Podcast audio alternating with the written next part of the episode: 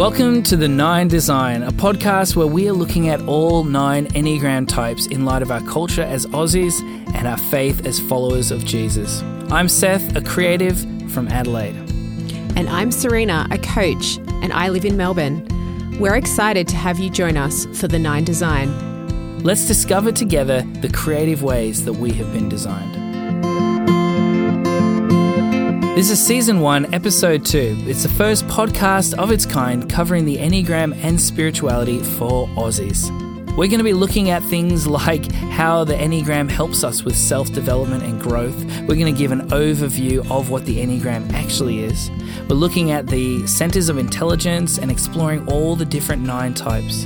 We're also going to look at the unseen connections between the types and have a question and response time where you guys get to be involved. And finally, we will finish this season by interviewing a special guest. Thanks for listening. If you find this podcast helpful, we would love you to subscribe, share with your friends, and leave us a review as it helps more people find us. Okay, let's talk about the logo. We've got this different logo. It's a different take on the Enneagram symbol.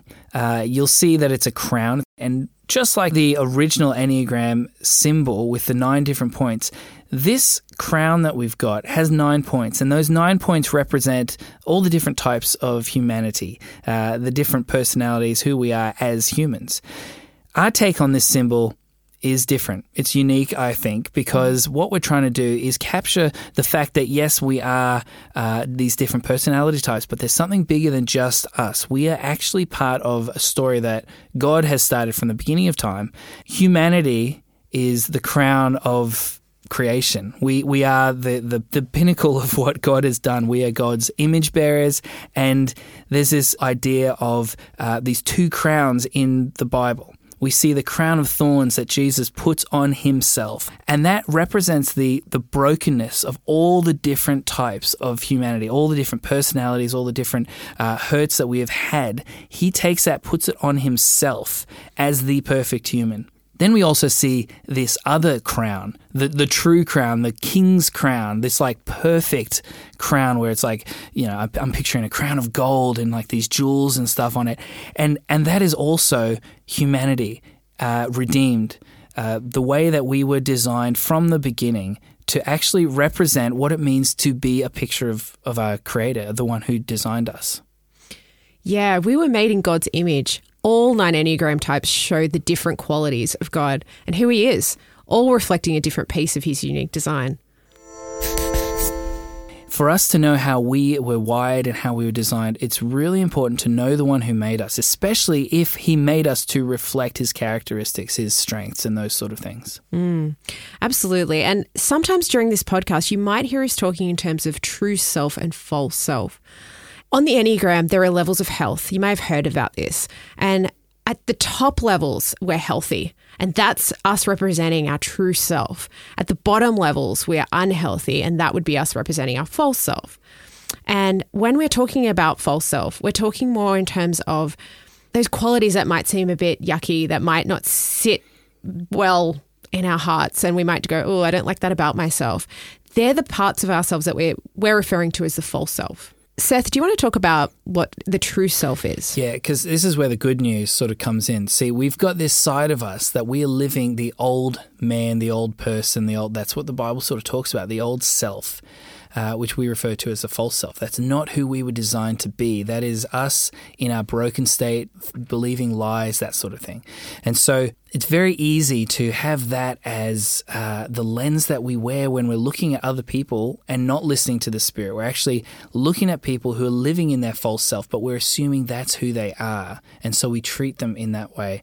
The good news is that as children of God, as adopted children, we can actually call that out of each other and see them not as that false self, but see them as the true, the renewed, the, the, the person that God designed them to be. Even if they're not acting in that way, we can speak that good news. We can see them through that, give them the benefit of the doubt. Um, as Christians, we, we need to walk this line of not just seeing what we can see with our eyes, but seeing deeper into their heart, into their soul. So, this is part of the reason why I think it is really, really important that just like the logo is, we, we're one one crown. Um, we were actually designed to be one people, a, a team of people. Even the way that crown came about between Seth and I trying to work out how to how to de- design it, how to draw it. Yeah, I was like, let's get this done. Uh, I want it minimalistic. I want it easy. Uh, I took the design. I got rid of the circle. Got rid of a few little things. And I'm like, yep, that looks like a crown. Let's go with it. I looked at what Seth came up with, and I thought. That's not the that's not the image I had in my mind. And mm-hmm. being a type 6, my fear of creating a conflict in our relationship didn't want to actually say Oh, I'm not too happy with that crown set. that looks terrible, is what you wanted to say, but you couldn't. Yep, yep. Totally. Hence started a few awkward days of me trying to map out what I was thinking and the image I saw in my mind and trying to relate that to Seth in a really kind and gentle way. Which you did. You did really well. And being super supportive and like, no, but you're doing really well and I'm trying to encourage you. Yeah. And so because we were working as a team, I was able to lean on my four wing, which we'll talk about wings later on, but I've, I've got a very strong four wing. Uh, and I was able to hear what you're saying and take that uh, feedback in, um, in a way that was able to like create this logo that I'm way way happier with than the original one. Um, but if it was just left up to me as a three, I would have quickly moved on and, and just settled with with what we had. Yeah, and I think that that, that is a is a really cool story to show that we all have different strengths and giftings, and that the way we're designed actually can be super complementary uh, to each other. And and if we take the time to work with each other's strengths and weaknesses, and working within a framework of love and not of our false self, which might just say, okay, let's just move on quickly, mm-hmm. or um, or me just going, oh, let's just not create conflict. I'll just say yes, and it's fine but I, secretly I'm not happy with it. so I think that if we're moving in those those true self spaces, I think we can create something beautiful. Right, and so this we need we need each other. We need more than just uh, me and one person. We need like the full body, right? All nine different types. So a really healthy community is one that has uh, isn't just full of threes or full of sixes or full of fours or whatever, um, but has this uh, mixture of types. Um, we are one body, all different parts with different purposes, and it's so cool. And uh, Sarina, you mentioned this idea of like a kingdom identity. So, like who we are in God's kingdom.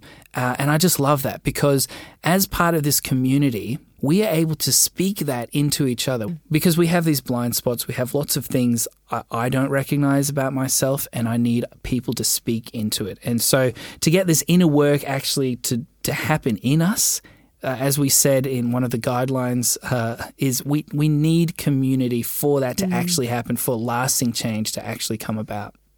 Absolutely. And by sharing your type with others, you're actually inviting them into this sacred place where you're saying, This is a part of me that is maybe not so attractive, maybe not so sparkly. And I'm inviting you into that.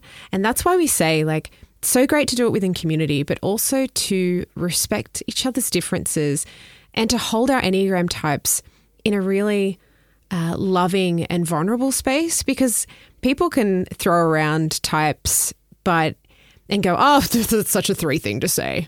But then actually, by Seth sharing that he is a three with me, I instantly know, oh, Seth struggles with shame and deceit. And that's actually not a pretty personality trait to admit to. And by him knowing I'm a six, conversely, he he's then thinking, oh, well, she struggles with fear and anxiety. So I'm allowing him into that space and going, well, yeah, you know that about me now. And that's actually a bit of a sacred space. So just just be careful when people share their Enneagram types with you. Know that that's a, a place of vulnerability and it's not a party trick. Yeah, and have the confidence to share that with the close people around you, knowing that mm. in those healthy relationships, uh, like that vulnerability is a beautiful thing. And yes, it can, it could be abused. But one of the great things about knowing who you are in Jesus, you don't have to prove yourself to someone. You don't have to mimic other people. You don't have to try and be someone you're not. You can be yourself and to have those around you, the close people around you who know that and speak life into that and are able to remind you of those true identities, that that is that is really good. And that that is where that transformation actually happens in community. And even the way our crown is structured and the way the Enneagram symbol is structured, has all the connecting lines. So you might have seen those. And that displays how we need to be connected to each other in order to function at our best. So, when you're looking at the Enneagram, when you're finding your type, the most important thing is to find your core number first. So, if we start there, then when you're looking at the Enneagram, you can go, okay, there are numbers all around. There are these lines that connect. What do they mean? Now, Seth mentioned that he has a four wing. And Seth, can you explain what a wing is? Right. So uh, I'm a type three, right? That's that's kind of my uh, default. I go back there, and what that means is I can lean to the number beside me, uh, which is a four, and I can take on some of the behaviors of a four, uh, and I can actually, in many cases, look very much like a four. The way that I act, the way that I um, operate in different ways.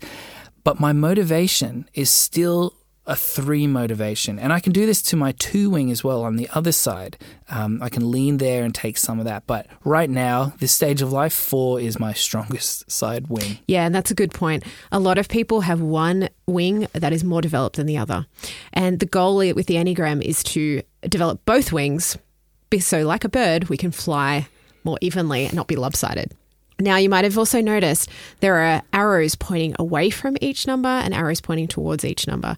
And we don't want to get too caught up on those, but a basic description of that would be the arrow moving away from your number is the number you go towards when you are a bit more stressed. You borrow some of those stressed, unhealthy behaviors of the other number that it's pointing to.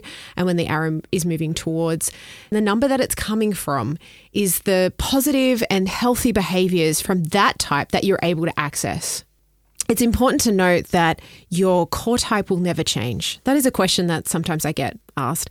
Does your core number change over the course of your life? Enneagram experts say that no, you are most likely born with your type. Uh, there are differing thoughts on that, but yeah, most most people think you're born with your type and that doesn't change, but you can borrow behaviors from those other four numbers that we're connected to on the Enneagram. The goal as well is to catch yourself in those moments. We talked about becoming more self-aware. So those those behaviors that I'm borrowing from my wings or my arrow points, they're the ones I can most easily catch myself behaving in. Rather than my core six behaviors, I can easily go, oh, that was a that was more of a seven thing to do because it's not my natural functioning or my natural tendencies. So knowing that can be super helpful when finding your type. Now, if this seems a little bit overwhelming, maybe you're very new to the Enneagram, there's a bunch of other stuff we've just been talking about here. Just remember that canvas picture. Right now, we're just sketching out some of the things. The thing you need to focus on is the one type. Don't worry about the wings or the arrows yet. That that is a color and that will be added to the canvas later. We're just letting everyone know that's the direction we're heading.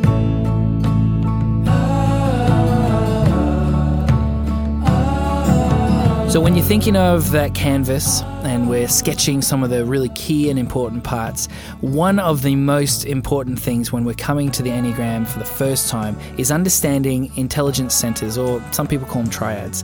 Sarina, would you sort of let us in on that? Explain what that is in a, in a very simple uh, way, and then we will build on that as it goes. Yeah, I love to start the conversation about the intelligence centers by th- using this verse I found in Matthew 22 37, which says, You were designed to love the Lord your God with every passion of your heart, with all the energy of your being, and with every thought that is within you. And I think that's just a beautiful picture of how we function in our relationship with God and our relationship with others and how He's designed us. And the Enneagram is uniquely broken into those three sections of head, heart, and body. And we all have access to all three. And it's important to know this. But one of these intelligence centers is going to be closer to the surface than the others. So it's going to be the most knee jerk, natural reaction for our responses. All nine Enneagram types will fall into one of these intelligence centers. And it's basically how we perceive the world and process our life experiences. What's really interesting is that neurobiology is now confirming this.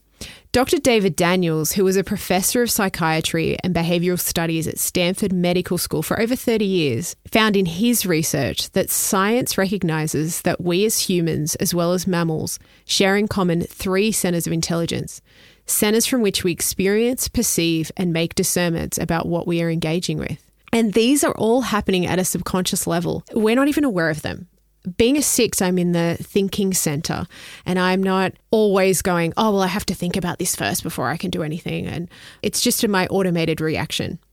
So basically, each type is processing the world through either their head or their heart or through the, the body or the gut instinct. Um, and will have a particular way of coping with that dominant base of that intelligence center. So you you mentioned uh, the gut or the body. Um, what does that look like?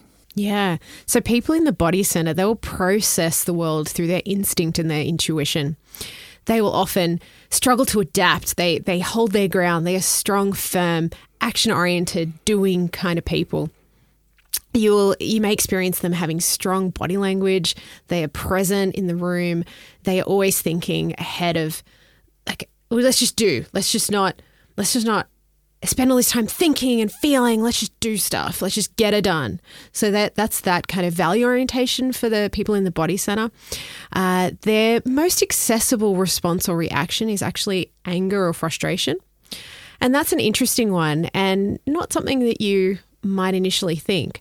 But each type in the body center has a different coping me- mechanism to deal with anger. That's interesting. So, mm. if they come into a situation, you know, something happens to access that sort of instinctual gut action, mm. um, what thoughts are going through their head? What question might come to mind? So, often people in the body center are thinking, How am I doing? Am I keeping up? Notice that doing, it's that, Am I doing the right thing? Is um, what more can I do? And there is an interesting anomaly in each intelligence center that we're not going to talk about extensively in this episode, but we'll touch on in future episodes. Is there is an anchor type in each intelligence center that has a different spin on these on these coping mechanisms. And we'll explore that later, but it's super interesting. And mm. they don't have the exact same re- reaction or response as everyone else in that triad. Okay, so look kind of different to the mm. other two. Okay. Yes. Um, what about the the heart, the feeling, the that that group? Mm. What does that look like? People in the feeling center are motivated by attention and validation. So they will be processing the world through their feelings and emotions. Um, they they want connection with others because they are so motivated by attention. They they want that connection. They're looking through a relational lens. They are um, more dependent on people. Uh, they're less independent. They're more interdependent. Uh, they will. Um, you'll find them very warm and engaging, and they they just want to connect with you. Hmm. I'm in this triad. I'm in this intelligence center here. Uh, tell me what what would I be thinking if I come into a situation? What sort of questions do you think would be entering my head? Mm. So often, um, people in the heart center are thinking, "Who am I?" Ah, that's right. How did you know that? and I think that's all played off. I'm so focused about what everybody else, you know, needs me to be, who they need me to be, who am I to them, uh, who am I for them, that they forget to think, well, who am I? So yeah, that's a really interesting one with the with the people in the heart center. All right, so tell us about the the third one, the the head, the thinking um, center. So people in the thinking center, which I'm a part of, they're motivated by safety and security, and that appears really differently in each of those um, head types. Because we're processing through the world through our minds or engaging through the mental activity. Uh, often people in the thinking center will say statements like, if you just had the right perspective, everything would be okay. Have you thought of it like this? Just get your thinking right. You know, things will work out. Um, so you can see it's kind of that mental reasoning. That's where their safety lies. Not so much in how they're feeling or not so much in their, you know, action and doing. Um, they trust in reason and thought. They will weigh up, you know, all the data, all the information before they make a decision. They will look at every angle, you know, and that that's where they they find if I do that, if I cover all my bases, have all the information, then I can make informed decisions and that will be the right decision to make. Then I can act. When I was first learning my Enneagram type and I was tossing between a type 2 or a type 6, and because they're in different intelligence centers, I had to ask myself a question of does my thoughts dictate my emotions or do my emotions dictate my thoughts? That's a good question. Mm.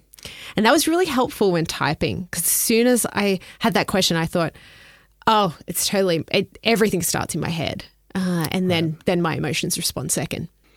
Okay. So then I guess that would lead into the, the thought of what questions, if you're thinking all the time, what, what is the question that is with you guys? So because people in the thinking center, uh, their most accessible response or reaction is fear or anxiety. Uh, the questions that we are often thinking is, where am I in this time and space? Okay. Am I okay in this? And I think that's connected to fear and anxiety over, you know, where am I? Am I making the right decision here? So basically, each type processes the world either through the head, the heart, or the, the body. Uh, and they'll have a particular way of coping with that dominant emotion that's based from that intelligence center. So, someone in the, let's say, the gut body um, center, could you just give me examples of what they're going through mm. when they hmm. when they step into a room and something happens and they respond? Talk me through that. So people in the gut center, body center, they they're motivated by autonomy and respect. They want to be independent and they want people to respect them. And I think that links to their action oriented behaviors. So when they walk into a room, they will stand their ground. They'll also be assessing who's in charge here because they're thinking, if no one's stepping up, then I, will need to step up. There, there, needs to be some kind of action here, and, and I'll make that happen if no one else is. You'll also notice they'll be thinking about how, oh, gosh, it's hot in this room, or oh, I, am starving, I've got to eat something. They're, they're very aware of their bodies. So that will kind of come first. When they're sick, you know it. It's just not, I'm not coping with this sickness right now because their first instinct is through their body. So that's an interesting take on the emotions and responses of a of a gut or a body person. Right. So how good is that to have people around you who are aware of those things, who are thinking, "Oh, no one's leading. I need to lead." Uh, like that's awesome. We need we need those sort of people. Um, so I'm really glad we have you guys who are out there in that uh, intelligence center. Uh, tell tell me a little bit about the heart and the feelings center. What, what does that look like when they step into a room? What are, what's going through their head? What are they thinking? What's motivating them? So when they walk in a room they're kind of feeling the social temperature of the room. How are people responding to me? Um, am I being well received? Who in this room am I going to connect best with? So they are always thinking um, relationally.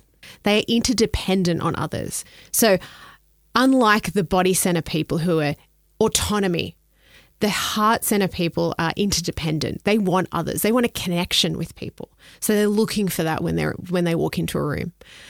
And interestingly, their most accessible response or reaction is shame. We talk about shame in, in upcoming episodes, but it's basically um, not that I did something wrong, it is I am something wrong. So that leads into the, the heart center question uh, which is kind of in the background of their thoughts all the time, is who am I? Wow. And, and in the same way, or in a different way, but similar, like to have people in a room who are thinking of other people, are very relational. Uh, how are you feeling? How's this? You know, like um, we need them. Like that mm. is so good to have on the team. So we've talked about gut, we've talked about heart. What about the head, the the, the thinking center? What are, what happens through their mind when they step into a room? Mm-hmm. When they step into a room, they're analyzing the data of the environment. So they might go, well, that person don't really connect with them. I'm going to avoid them. And and they might read the room differently to a heart person who's looking for that connection. They're thinking, who am I going to get some mental stimulation from? Who am I going to have a great conversation with because that will really get me thinking. It's sort of and it's that's subconscious, so I'm I'm playing that out, but that is more of a subconscious thing. But that's kind of what they're looking for when they walk into a room. They are engaging the world through their mental activity. They trust their reason and thought way more than they would trust their intuition or their emotions. And that's what sets them apart. Okay, so what you're saying is there's these three different uh, intelligence centers that we're interpreting the world around us through these three different spaces head, heart, and body. Uh, and that is, that's awesome when you're thinking in light of what it means uh, to be a community, a kingdom community, right? This identity found uh, in who we really are. Wouldn't we want every part of our body to be experiencing, understanding, and seeing God and reflecting through that. So if it was just a bunch of people in the heart, we would miss out the head and we'd miss out the body side. And if it was vice versa, right? So it's such a beautiful way that God has designed us, not only different personalities, but totally different lenses within those different uh, sections on how to view the world.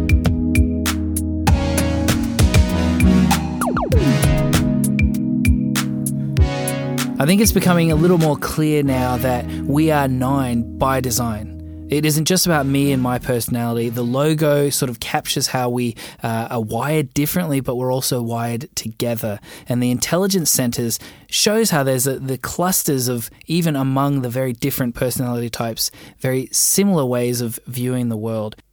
The Enneagram doesn't just give us insights into how we process, perceive, and present to the world. But through our dominant intelligence centers, it gives us a glimpse into how we best connect and commune with God, the way He uniquely designed us to. People who struggle to find their natural way of connecting with Him will find that by accessing their dominant intelligence center, a greater freedom to express how to love God best and, and in a more natural, easy way. Right, we get to experience God's love. We get to learn how to love God back through the heart, through the head, through the the, the body, the gut. Um, it's this idea of it's not just about me. It's not just about my personality. We've got God here. We've got ourselves, and then we've got those around us. And the Enneagram really gives language and uh, a, a tool for us to, to live that out. Totally. And we're going to finish this episode with one of my favorite quotes by Chris Heuertz in the Sacred Enneagram poses these three questions. Can we learn to listen to God in our minds, trusting in the silence underneath the clutter of noise? Can we learn to trust the voice of God that speaks to our hearts through feelings of pain and peace? Can we learn to sense God at work in our bodies, speaking to us through our resistance and our openness?